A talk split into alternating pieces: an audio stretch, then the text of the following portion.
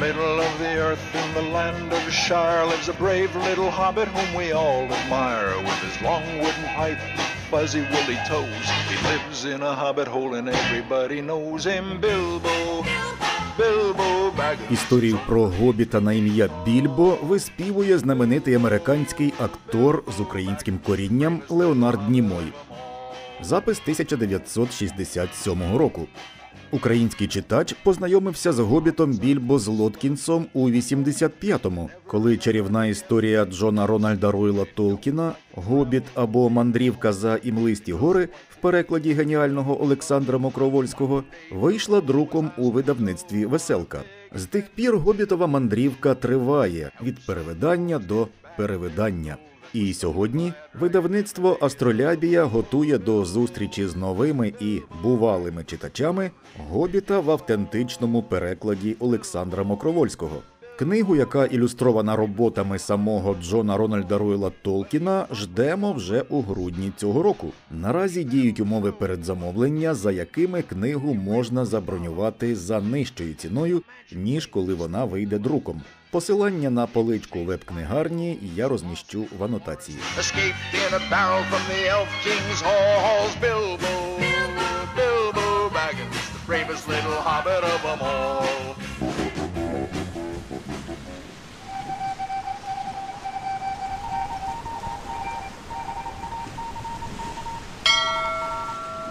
Це подкаст Радіо Астролябія. Всім привіт! Сьогодні у нас на борту Олександр Мокровольський, поет, перекладач, відомий своїми перекладами Вільяма Шекспіра, Чарльза Дікенса, Вільяма Батлера Єйтса, доброї третини Джойсового Улісса і ще чималої низки майстрів пера. І відомий також як перекладач, який познайомив українців з Толкінівським гобітом, як я щойно збентежено дізнався, що більш коректно вимовляти прізвище автора як Толкін.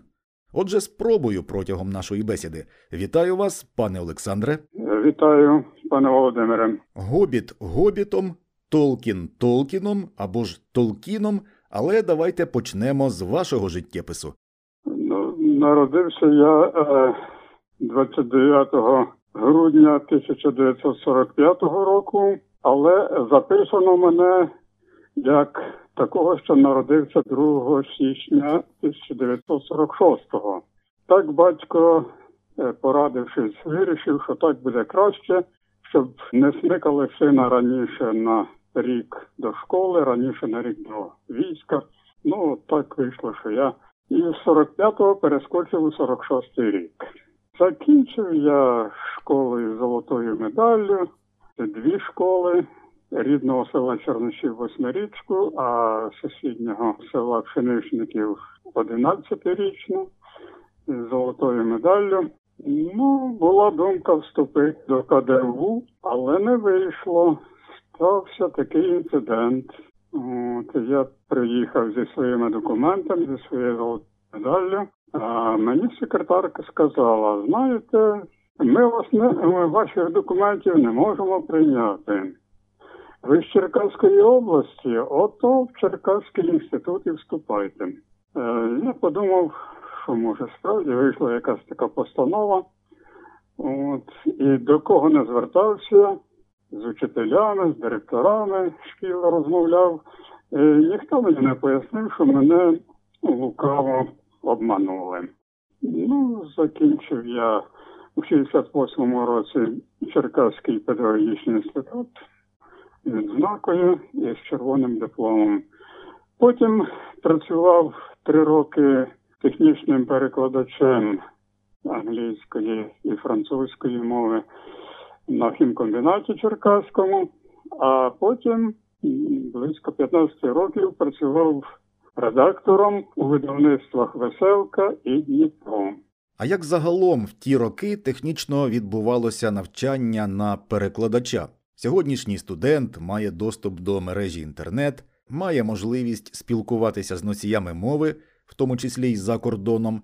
А в той час, коли існувала залізна завіса, як проходив навчальний процес? Е, ну, принаймні, оригінали можна було якось е, е, е, дістати.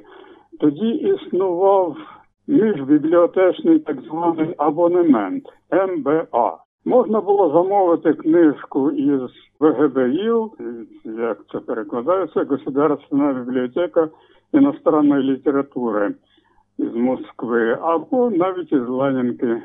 Можна було через рідну бібліотеку замовити. Так я робив. А е, навчати ніхто мене не навчав. Сам я навчався. Наприклад, я в інституті вивчав англійську мову, а в школі від 5 класу і включно до 11, включно з 11 я вивчав німецьку. Ну і можна сказати, що перекладацькі спроби я почав ще в школі. В 10 класі е, я спробував перекласти вірш Гайнріха Гайне «Ich grolne nicht» Я не серджусь. Він відомий у перекладі Григорія Кочура. Там він починається згорів мій гнів, хоч серце спопилив. Здається, так. Ну, були е, доступні різні варіанти, різні переклади. Можна було е, порівнювати. Е, оригінали були більш-менш доступні, в бібліотеках була література іноземними мовами.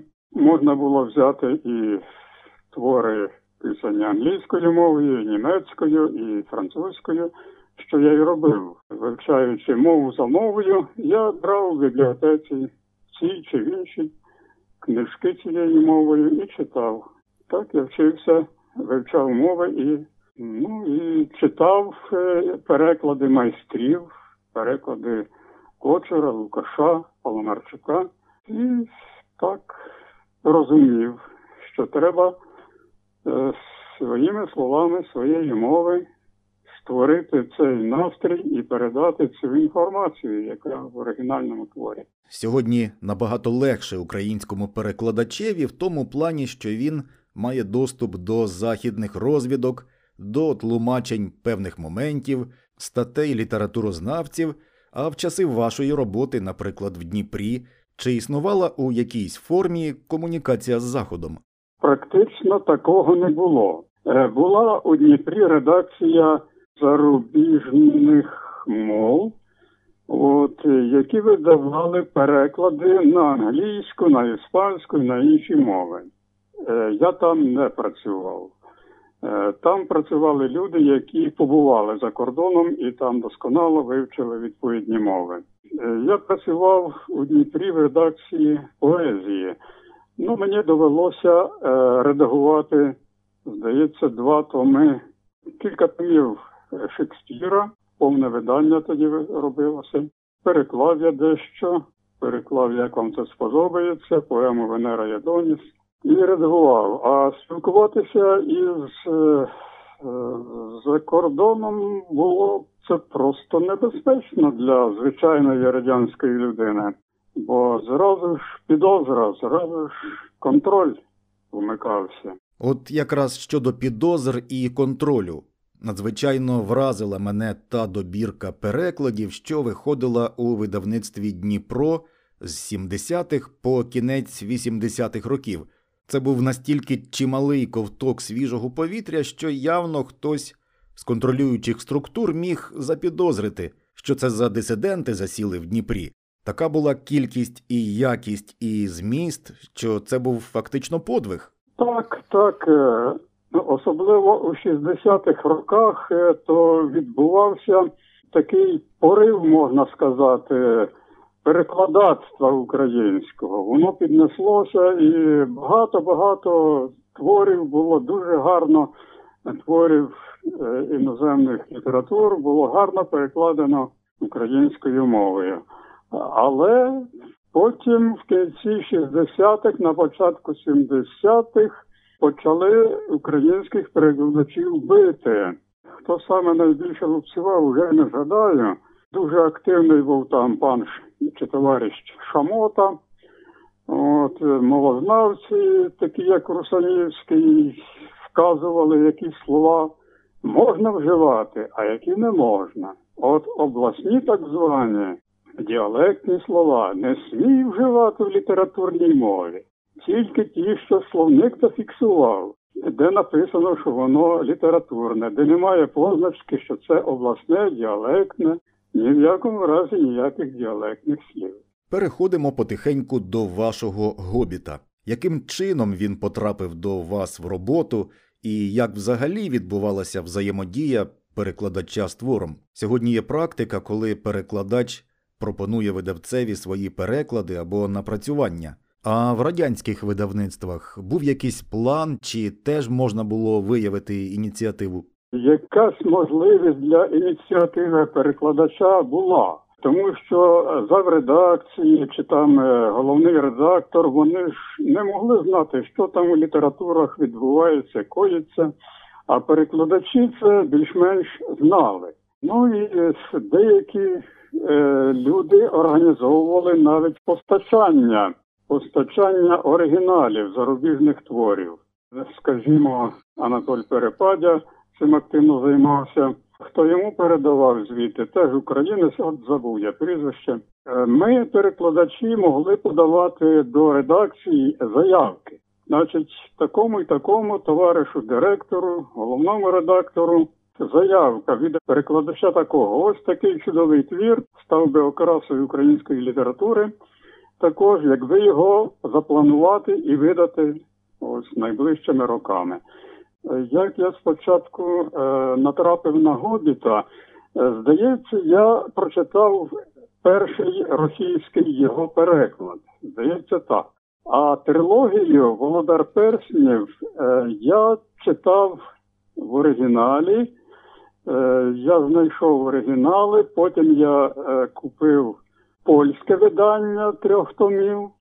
І, вже коли моя маленька донька, років 10 їй було, прочитала перший том е, Володаря Перснів і звернулась до мене, тато, що робити? Немає ж далі російського перекладу, українського немає. А я дуже хочу прочитати другий, третій. Я їй кажу, а ось е, у мене є тритомник польського перекладу. Ой, то я не знаю польської. Сідай, кажу, я за півгодини тобі начитаю, і ти знатимеш польську мову. Е, Я її начитував, вона повторяла за мною, і так і дочка моя прочитала е, два томи, другий і третій польською мовою. Ну, от така різноманітна була практика. У 84-му році я подав заявку до веселки, вже працюючи в Дніпрі. Там схвалили, запланували. І в 84-му я ж і переклав. Подав уже в 85-му, коли книжка й вийшла. Е, Була практика рецензування. Рецензував мій переклад покійний нині Лісняк Юрій. Дуже гарний перекладач, дуже гарна, багата в нього була мова.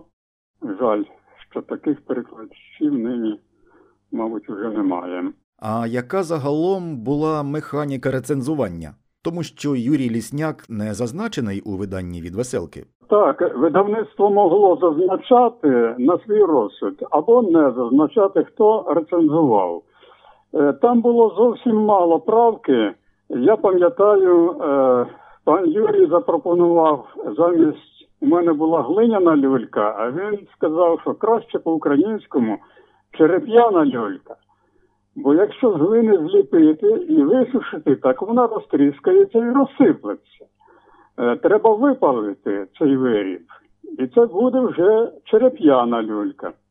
Ну так, е, не всі, до речі, і донині знають. Е, От був у спілці письменників, була така премія, ну не премія, відзнака глиняний кіт. То я їм казав, що краще череп'яний кіт, але вже вони це запустили, вже махнули рукою і виправляти не могли. Над книгою також трудилися кілька редакторів, коректорів. У чому це полягало? Можливо, це була також заключна робота з верстальниками, щоб вони щось не наплутали. Ну, е, була робота з усіма. Я не пам'ятаю, щоб е, мій видавничий редактор щось там у перекладі Гобіта правив. Здається, нічого не правили. От, потім читав заступник головного, потім читав, підписував головний редактор, і пішло воно до набору у 85-му році. Сьогодні серед читачів вистачає самопроголошених редакторів, які не читали оригінал, зате читали переклад російською. От вони й порівнюють з російським перекладом. І найвеселіші моменти виникають, коли вони не годують. А чому у вас гобіт, а не хоббіт? Ну так. І відразу видно, що перший український переклад людина не читала, а тоді назва Гобіт була офіційно прийнятна, і запитань таких не виникало. Українська мова щаслива тим, що має не тільки проривне Г, а має і е, Г м'яке. Е, А воно близьке до англійського відповідного звука, який, е, як, з якого починається слово гобет. Гобет. Гобет. Воно ближче до нашого м'якого Г, ніж до російського Х. Це по-перше. По-друге, якби е, українському варіанті пішло хобіт, то це було б наче неграмотна спроба українізувати слово хобот, е, частину тіла слона. Стосовно того, як ви сприйняли текст Толкіна і перекладали Гобіта, чи був у процесі роботи якийсь редакторський або ідеологічний контроль? Все-таки література це була буржуазна, чи були якісь перевірки на предмет ворожої ідеології, скажімо так? Такі перевірки були щодо кожного перекладного твору, та й не тільки, та й до оригінальних теж. На щастя, гобіт, е, хоч з якого боку подивись, це просто гарна казочка. Е, Нічого там буржуазного е, знайти не можна. Ну, навколо золота це крутилося, але ж гноми, гномівське золото, це невіддільні поняття. Гноми завжди накопичували золото. Щодо того, як ви просувалися далі в роботі, чи можете ви згадати свої відчуття по сприйняттю героїв? Якими ви їх уявляли загалом? Я питаю в тому плані, що у виданні від веселки були використані ілюстрації не українського художника, а російського Михайла Біломлинського. Так. І пан Біломлинський підійшов до творчої задачі доволі суб'єктивно. І от Гобіт Більбо Злоткінс став схожий на радянського актора Леонова, і була така певна кумедність зображення, і ноги гобіта художник Біломлинський зробив повністю волохатими. Хоча автор описував, що тільки ступні у гобіта вкриті вовною. Але тут уже, мабуть, ілюстратора ввів в оману російський переклад. Я вже не пам'ятаю, чому взяли саме е, ілюстрації Біломлинського. Е, здається, чи, здається, це був якийсь поспіх, бо тоді було все планове. Треба давай, давай. Або щось треба дати швидше, бо щось там е, застопорилося, як то кажуть. І, е, можливо, треба було кинути в цю типографську видавничу піч швидше мого гобіта. І, а художникові треба е, кілька місяців, щоб намалювати ескізи, потім показати, зауваження якісь прийняти, щось виправити. Це малювання ілюстрацій часом е, триває довше навіть, ніж сам переклад, ніж створення твору. Е, можливо, тому. Вже добре я не пам'ятаю, чому так. Е, Ну, мої протести проти цього Леонова я е, говорив і головному редактору, і заву е, редакції. Ну, але всі розводили руками, мовляв, вже ж нікуди не дінешся, треба швидко-швидко. Мене обурювало те, що актор Леонов зображає гобіта. Це зовсім різні персонажі, зовсім, зовсім, зовсім інші істоти. І характери різні. Гобіт він зовсім не гуморист. Він схильний до гумору, але і лірик також. А Леонов такий е, комедіант, можна сказати. Е, Там були інші речі, тому що були дві версії цього ж самого Гобіта. Перша була довоєнна до Великої війни, до протистояння з гітлерівською Німеччиною у 30-х роках, і, е, а друга після війни. І різниця полягала е, в тому, що той епізод, де Гобіт е, розмовляє, грає в загадки із Голумом, у мене гам-гам пройшов, е, то цей епізод подавався по-різному. У першому варіанті, так як домовлялися спочатку, е, голом виводив, чемно виводив і показував дорогу. Он туди йди, і там своїх товаришів знайдеш. А в другому виданні вже зовсім інакше драматичний поворот подій. Раптом е, голом здогадується, що можливо у кишенці, у кишенці всього, бо той же запитав, що в мене в кишеньках. Раптом у нього в кишеньках якраз є чарівний перстень, і почав його переслідувати. Ну і потім, е, потім вже сам автор з'ясував, що то не просто чарівний перстень, а перстень світового зла, який треба знищити тільки певним чином, тільки в ту пічку вкинувши, в якій його викувано, вилито. На зустрічі з відвідувачами форуму видавців у Львові ви говорили про поняття абсолютного зла як абсолютного божевілля. Так, так. Ця ідея, е, коли автор зображає гоблінів чи то орків, вона більше розгорнута у трилогії. Там є великі пасажі, великі, досить просторі, такого типу, що це ніби ніч хотіла зовсім знищити день. Це так, ніби зима захотіла б навіки знищити всяке тепло, всяке літо. Отак е, вони зображали, отак автор зображав такими словами цих типів. Ну, власне кажучи, гоблінів він пояснював як покручів, як е, перероблених на щось гірше ельфів. Злі чарівники попрацювали і створили такий, е, так, е, таку, таку істоту для своїх злих цілей. Ну і коли дійшло до перекладу назви головної твердині орків, гоблінів, яка звалася їхньою мовою Барад-Дур, тобто Чорна вежа, я пішов за прикладом нашого перекладача великого Миколи Лукаша, який міг перекладати міо тезори як моя тезоре, хоча насправді це означало мій скарбе, або оккік'ярі як очі карі, хоча оккік'ярі це очі ясні. І е, трошечки тільки затранскрибував цю назву, подавши її як бред-дур.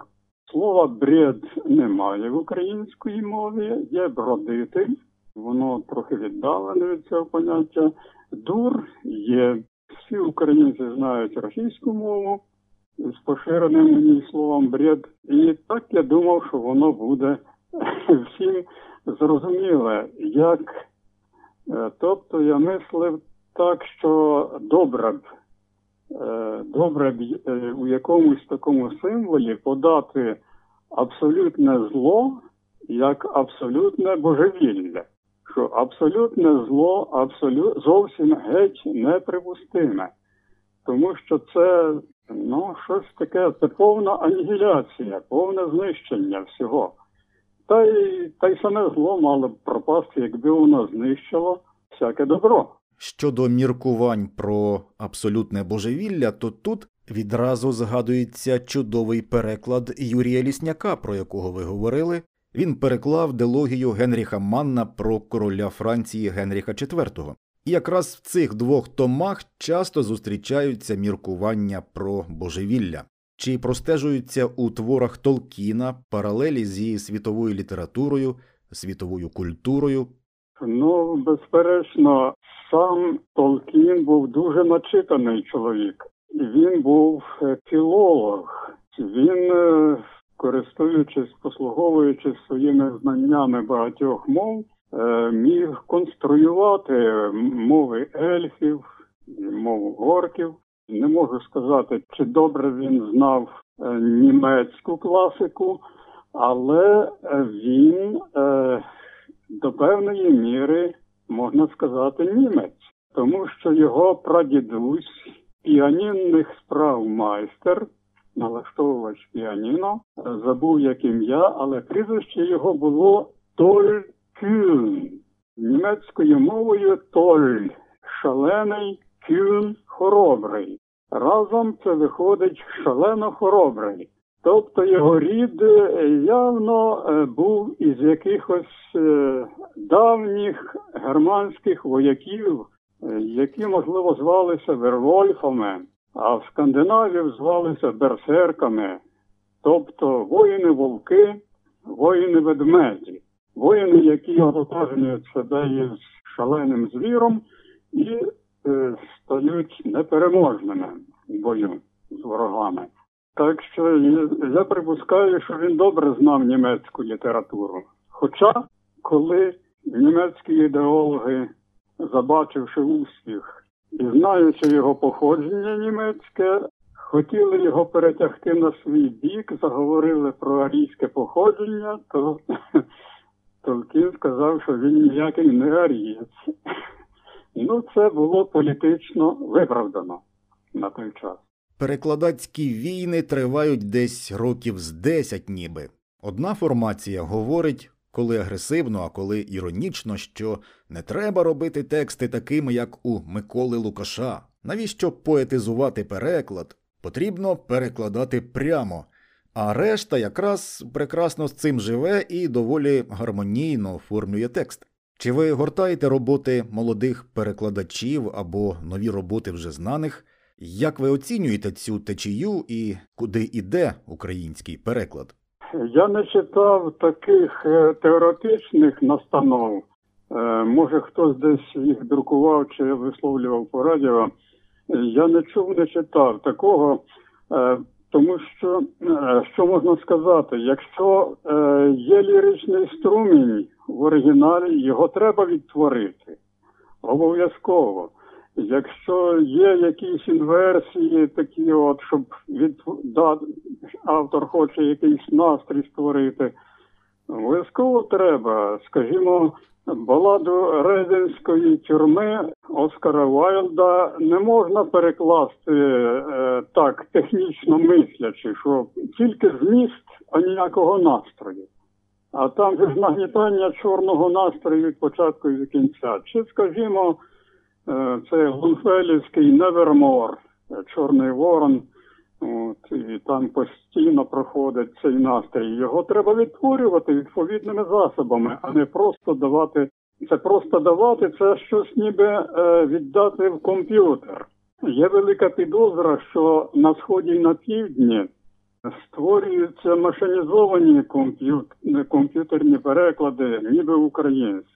От. І якщо їх там хтось, якщо й переглядає, то дуже то дуже так побіжно і виходять е, часом страшненькі речі. Щодо перекладацького братерства, в часи вашої роботи над гобітом чи існували формації перекладачів, які продукували думки, ділилися, спілкувалися, розповідали про те, як нині потрібно працювати з перекладами українською мовою. Очевидно, що перекладач має занурюватися в ту культуру, чиї твори він перекладає. Можливо, ви з колегами слухали західну музику, дивилися фільми, читали журнали або що. Ну, знаєте, е, слухати західну музику, читати журнали це було дуже непросто. Хоча у 68-му і 71-му роках я працював майже три роки технічним перекладачем, працював з японцями, французами, німцями. Е, от, Але цим е, такого спілкування не було. Такого не було. Е, ну, попросив мій товариш, щоб для нас привезли малого Ляруса, два примірники. Ну, привезли, я сплатив вже не пам'ятаю скільки. І маю того Е, енциклопедичного французького словника і досі. А так, щоб е, що, щось там дуже, то ні. Нам е, усім було страшно. Хто не хто не народився, не виріс борцем, бійцем, то той остерігався. Доводилося мені остерігатися. Іноді було, було щось, скажеш сміливе, а потім думаєш, а чи не зафіксувалося це, і чи не відгукнеться воно мені погано. По всякому бувало. Ну, а щодо е, якості перекладів, чи ми читали один одного? Ну, звісно, читали в міру можливості. Один мій е, колишній шеф і теж перекладач з німецької пере, е, перечитав мій переклад. Що, що ж він перечитав? Я вже не пам'ятаю. Переклад з іспанської, здається. Та й сказав мені, що от читав. Ну і що? Яке враження? Та понапихав ти туди багато рідкісних слів. От таке враження сказав мені е, мій колега. Е, Я зрозумів, що він е, не сам зі своєї волі взяв і читав, бо він перекладає з німецької, іспанська література його не цікавила. Це йому дане було завдання від комітету так званого по пресі. Ми його називали комітетом по пресі. От як ударити комітетом по пресі по видавництву, по книговидничій справі, то буде десь такий ефект завдяки цьому комітету. Наскільки взагалі важко емоційно переживалася така критика? І, можливо, була якась взаємопідтримка, коли хтось із ваших колег підпадав під репресії? Що тут можна сказати? Якась підтримка була, звичайно. Якась підтримка була. Коли мені виповнилось 50, то Анатоль Перепадя написав гарний відгук про мої зусилля, про мою перекладацьку творчість. Було таке, але, на жаль, я намагався летіти на двох творчих крилах, ну як пташка літає. Я від самого початку був оригінальним поетом. У шостому класі я написав перші вірші, то були, правда, сатиричні речі. І лише в 10 класі зробив цей свій перший переклад, переклав із Грольне Ніхт Гайнріха Гайне. Той переклад, на жаль, загубився. Але й досі, як вам видно, як вам відомо, всі мене знають тільки як перекладача. Ніхто не знає і ніхто не хоче знати як поета. Хоча багато критиків відзначали мої сонети як дуже майстерні і якісні. Але, можливо, можливо, комусь є ж і королі сонетів, і вони ревниво ставляться до інших сонетарів, ну і так далі, і тому подібне. Коли читаєш переклади українською мовою часів видавництва Дніпро 70-х-80-х, то ти в багатьох перекладах, в багатьох перекладачах вбачаєш письменників і письменників фахових. Можливо, це тому, що була певна складність, що в ті часи не просто було потрапити до письменницького цеху або не просто там перебувати. Потрібно було писати ідеологічні твори, а не всі до цього були готові. Можливо, перекладач і віддавав себе як письменник у такий спосіб. Ну так, перекладачі е, так званої старої школи, е, перекладачі, е, яким давали, ну майже повністю давали, дозволяли проявити, виявити свій талант у 60-х роках. От це були справжні творці. Вони хотіли багатою мовою перекладати. Поки була відлига, їм дозволялося. А коли прийшов до влади Брежнєв, ну ще до 70-х то була інерція свободомислія якогось. А, а вже в кінці 60-х, на початку 70-х е, пішла чорна реакція, пішов розгром перекладацтва українського справжній розгром, розформовані редакції, і багатьом перекладачам було просто заборонено перекладати. Це для мене якраз і загадка.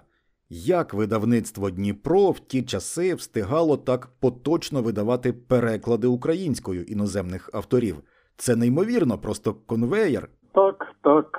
Ну е, розгром був, але по-перше, е, ті перекладачі, е, які потрапили в списки заборонні, вони е, домовлялися з іншими, що ось я перекладу, ти видай під своїм ім'ям, а кошти мені потім передаси.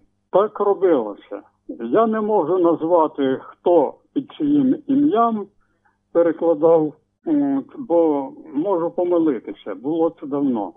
Але для, для таких людей, скажімо, як Сверстюк, е, які повернулися із заслання і могли щось перекласти, е, їм це було заборонено. І вони е, зверталися до тих, хто міг перекладати, кому дозволено було перекладати. І таким чином могли якось.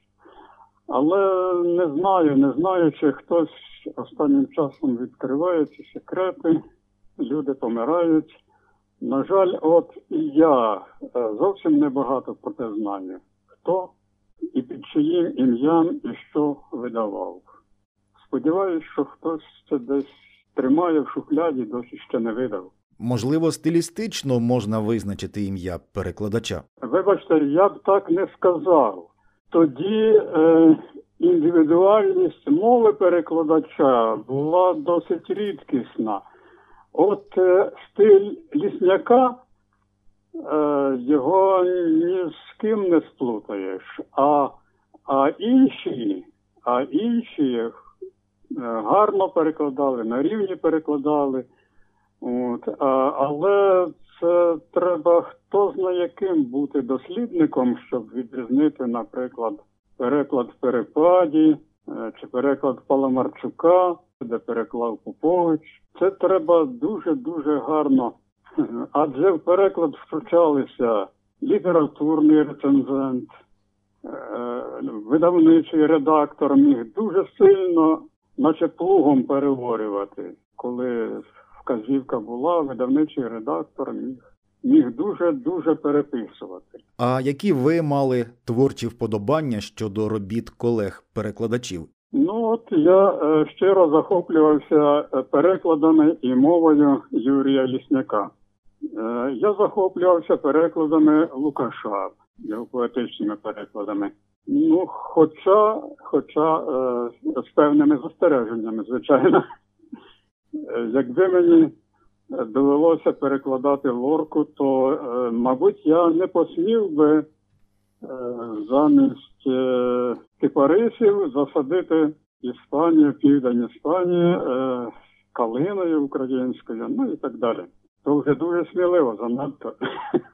Авторитетні перекладачі, майстри часто так трохи ностальгійно говорять, що от в наші часи. А подивіться нині на молодь, хіба це рівень. Чи ви спостерігаєте, оцінюєте роботи своїх молодших колег? Я е, 12 років майже вів у Києво-Могилянській академії курс професійний переклад з англійської мови. Кожного разу приходили групи десь по 20, а то й по 30 душ, але більшість, понад 90% їх Е, вони цікавилися, так би мовити, технічним перекладом. Художнім перекладом лише лише кілька душ із тих, що приходили до мене за 12 років, от, цікавилися і перекладали художні твори. Тобто молоді студенти е, націлені на е, комерційний переклад, на заробіток. А художній переклад комерційним бути не може. Там Е, ставки так, так не дуже високі. Це, звичайно, біда наша. Коли ви вже закінчували переклад Гобіта, ви вже знали, яка це книга, і з якою книгою зустрінеться читач. Книга вийшла звичайним на той час накладом 115 тисяч примірників. Чи помітно було читацьку реакцію невдовзі, рецензії? Сьогодні, коли маємо інтернет і соцмережі, з цим простіше. Але якась комунікація таки існувала? Ну, е, якихось е, рецензій я не пам'ятаю. Здається, не було.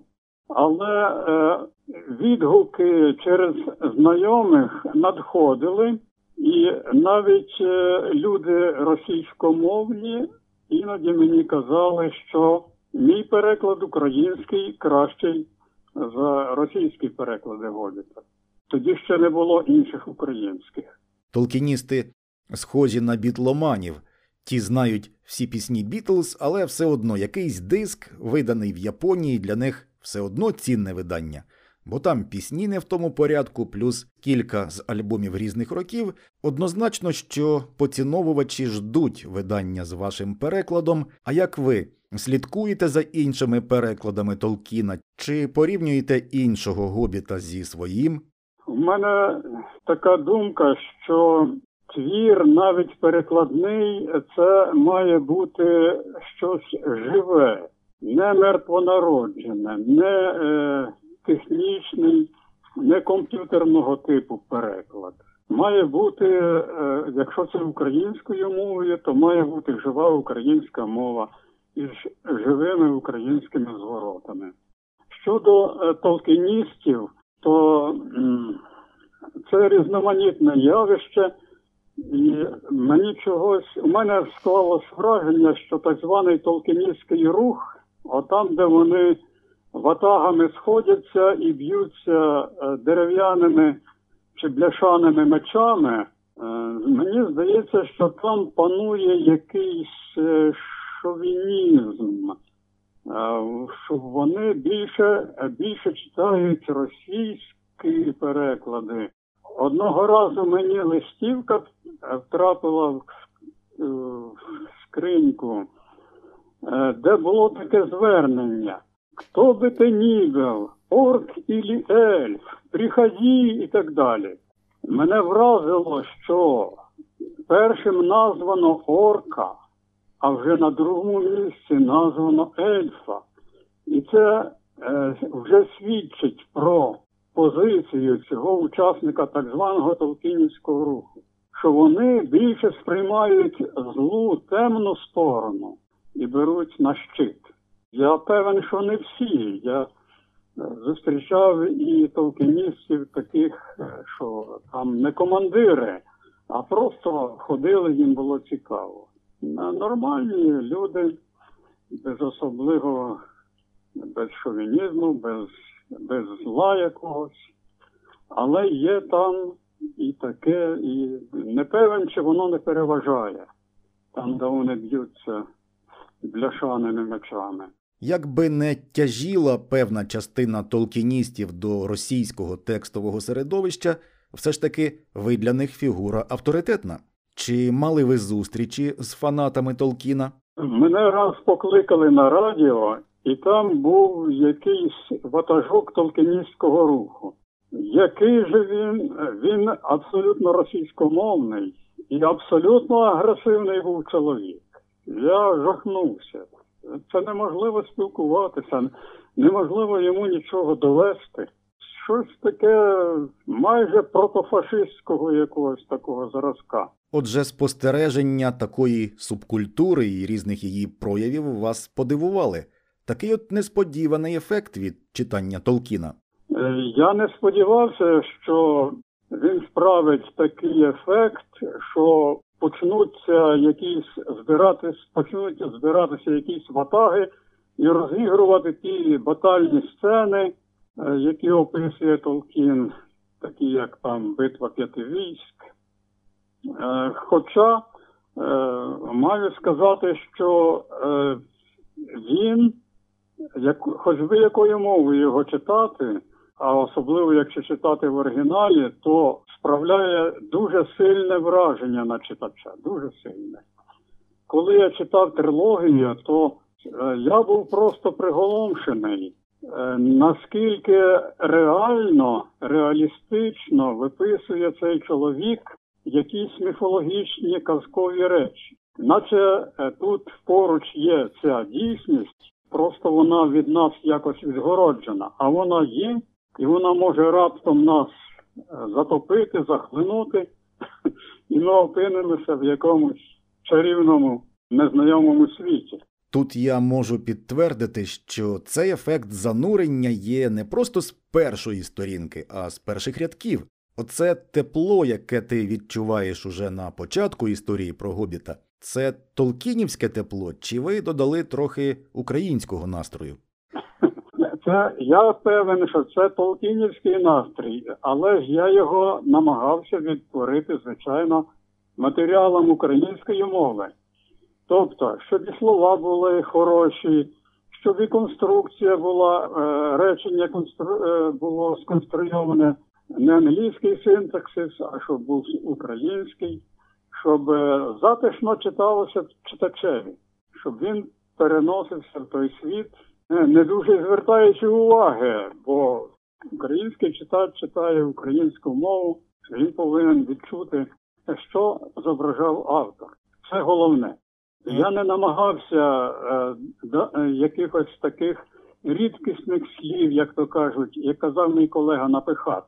Я просто намагався е, ці речення, ці думки автора передавати органічною українською мовою. Беззаперечно, що Більбо Злоткінс і Більбо Торбен сприймаються душевно куди приємніше, ніж Більбо Беггінз. Також вам велика подяка за гамгама. Це чудове рішення. Ну, знаєте, студенти, багато студентів, оцих, що до мене приходили, то мені дорікали, що я із голума зробив гам-гама. Ну і я почав задумуватись. Е, Але ну, я їм пояснював, що коли я перекладав гобіта, то я ще е, не читав чи не повністю прочитав трилогію. Е, Володаря Перснів не прочитав. Я ще не усвідомив повністю, що Гобіт є прологом фактично до тієї трилогії «Володар- до Володаря Перснів. Якби я тоді е, це повніше усвідомлював, то можливо я е, лишив би голума голумом, а Бегінса переклав би, можливо, Клункінсом чи Тлункінсом, а не Злоткінсом. І то було б, е, мабуть, точніше. Ну, але так уже сталося. Мої видавці кажуть, що е, перевидання має бути автентичне, і що ми не маємо права там змінювати гамгама на голома чи ще когось якось. То я з ними погодився. Цінність якраз і полягає в автентичності. Думаю, що люди, які прочитали ваш переклад у 80-х, ждуть сьогодні якраз саме такий текст. А як ви, як перший читач, емоційно переживали події твору? Можливо, ви уподобали когось з персонажів чи якимось чином уявляли собі героїв, звісно, відмінно від ілюстрацій. От як ви, наприклад, уявляли троллів? Ну, е, щодо тролів, то, мабуть, е, от взяти Західну Європу, то е, кожен народ має трошечки відмінні якісь уявлення про тролів, так мені здається. Принаймні скандинави е, їх досить конкретно уявляють. А що можуть сказати про тролів італійці, наприклад, чи іспанці? Це вже пів, південні народи, у них е, характери інші, умови довколишні інші. І уявити такі кам'яні якісь істоти або якісь крижані істоти південним народам зовсім набагато тяжче, ніж північним народам, де стільки каменю і стільки льоду. Я вже трохи сказав, що я був дуже вражений. І прочитавши Гобіта, і особливо коли прочитав трилогію, цією реалістичністю зображення казкової дійсності. Я намагався це відтворити, наскільки це можливо, засобами української мови.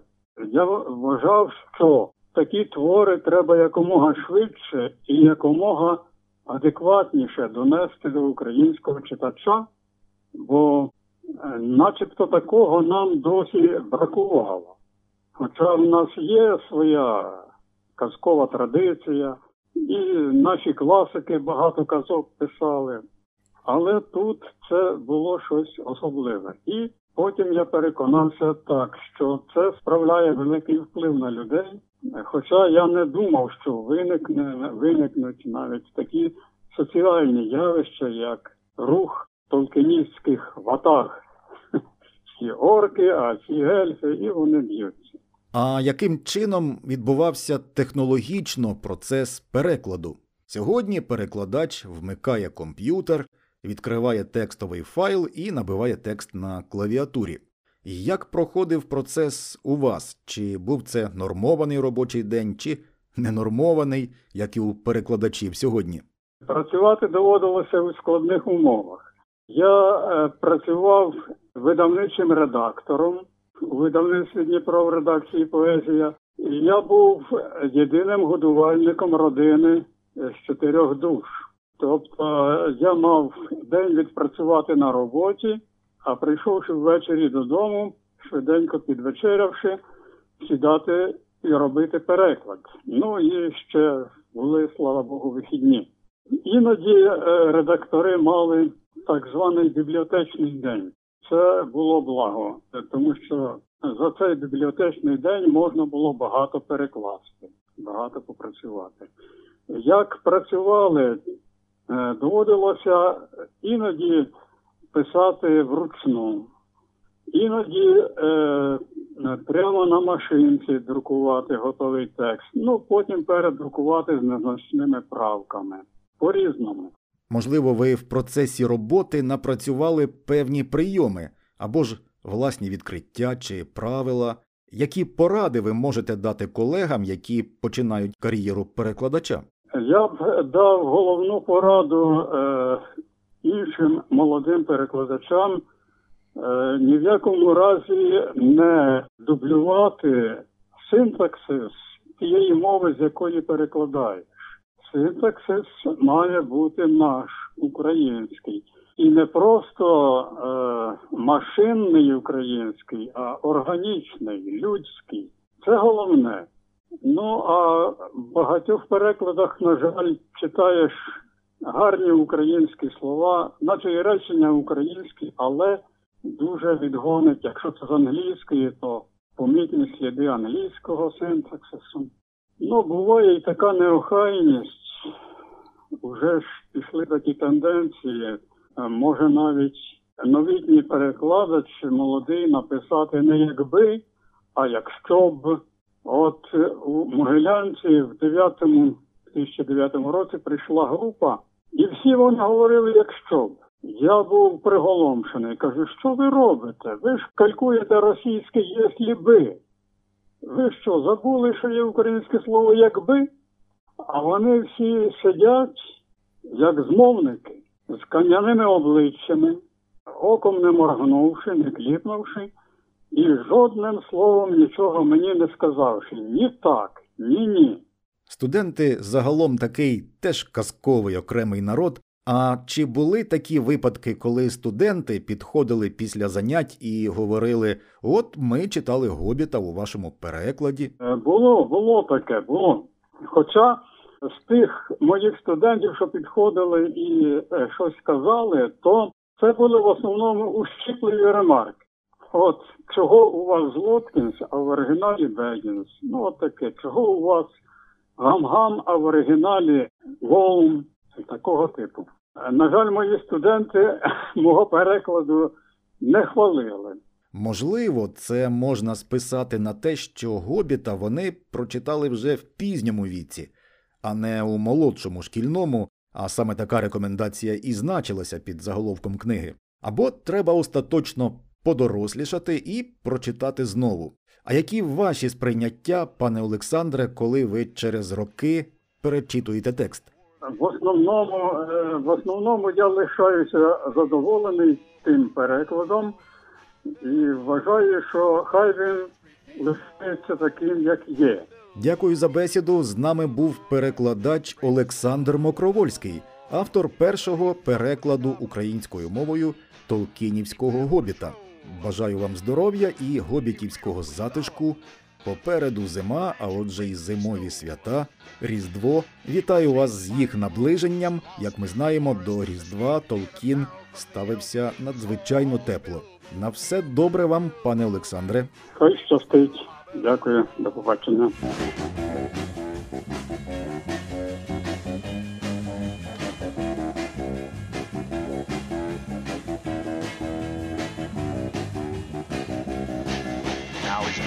His home in the land of Shire, that brave little hobbit whom we all admire, just sitting on a treasure of silver and gold, puffing on his pipe in his hobbit ho, Bilbo, Bilbo Baggins, he's only three feet tall. Bilbo, Bilbo Baggins, the bravest little hobbit of them all.